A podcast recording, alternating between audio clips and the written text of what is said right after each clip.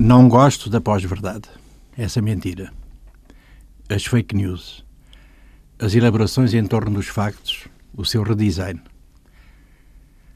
Prefiro o F for Fake, F de falso, de Orson Welles.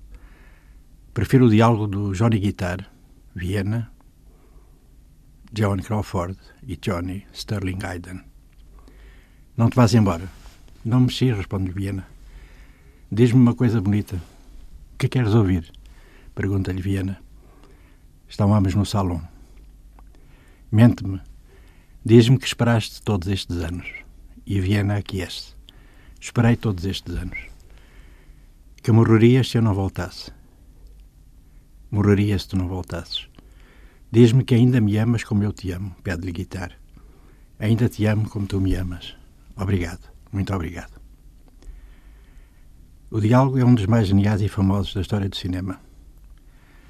Para João Bernardo da Costa, Johnny Guitar, de Nicholas Ray, 1954, é a imitação de Cristo dos cinéfilos. E ironiza. Basta ver pela 68ª vez e encontra-se a resposta certa para o que se está a viver. Bernardo da Costa confessa que só viu Johnny Guitar 68 vezes, entre 1957 e 1988. Habermas e outros filósofos longamente discorreram sobre o conceito, o de pós-modernidade. O sobressalto da queda do muro de Berlim deu esse alvoroço. É isso, dizia Fukuyama, acabou a história. Essa agora. Conceito sociológico, fragmentação, novo paradigma que se caracterizaria pelo esgotamento da herança iluminista nesta fase agora de globalização e hegemonia financeira. Mas afinal, onde estamos? É que há os pós, os posts de postar e os contras.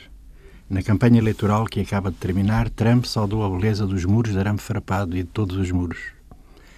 Ele diz 30 mentiras por dia. Afirmam e contam as empresas que detectam os factos e os desfactos nos Estados Unidos.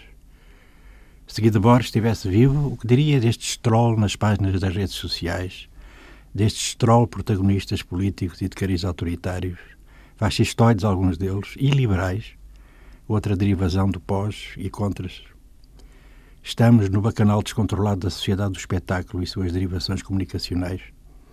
Deus é agora um algoritmo. Seja ele a invenção ou a verdade que for, há algo pitagórico nesta nova crença, neste demiurgo que a condição de numerosidade a que pertencemos impõe. O Web Summit de Lisboa, por exemplo, é a feira de brinquedos global, o virtual real, o novo conglomerado que começa a surgir, espécie de aplicação web que irá articular as relações entre o capital de risco e as chamadas startup. São os tempos, a revolução 4D. Que seja feliz quem lá ande, pois é, meu caro Albert Campos. E andamos.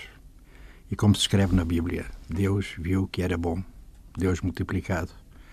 O Deus de que falou Yuval Noah Harari, em Homo Deus, História Breve do Amanhã, é que contrapõe em livro deste ano 21 lições para o século XXI. Não é preciso concordar com tudo o que lá se diz, mas é útil e desafiante ler a reumanização em meio da inteligência artificial, do algoritmo, do machine learning, da ecologia e seus absolutismos, mas também desafios, diante da velocidade do tudo.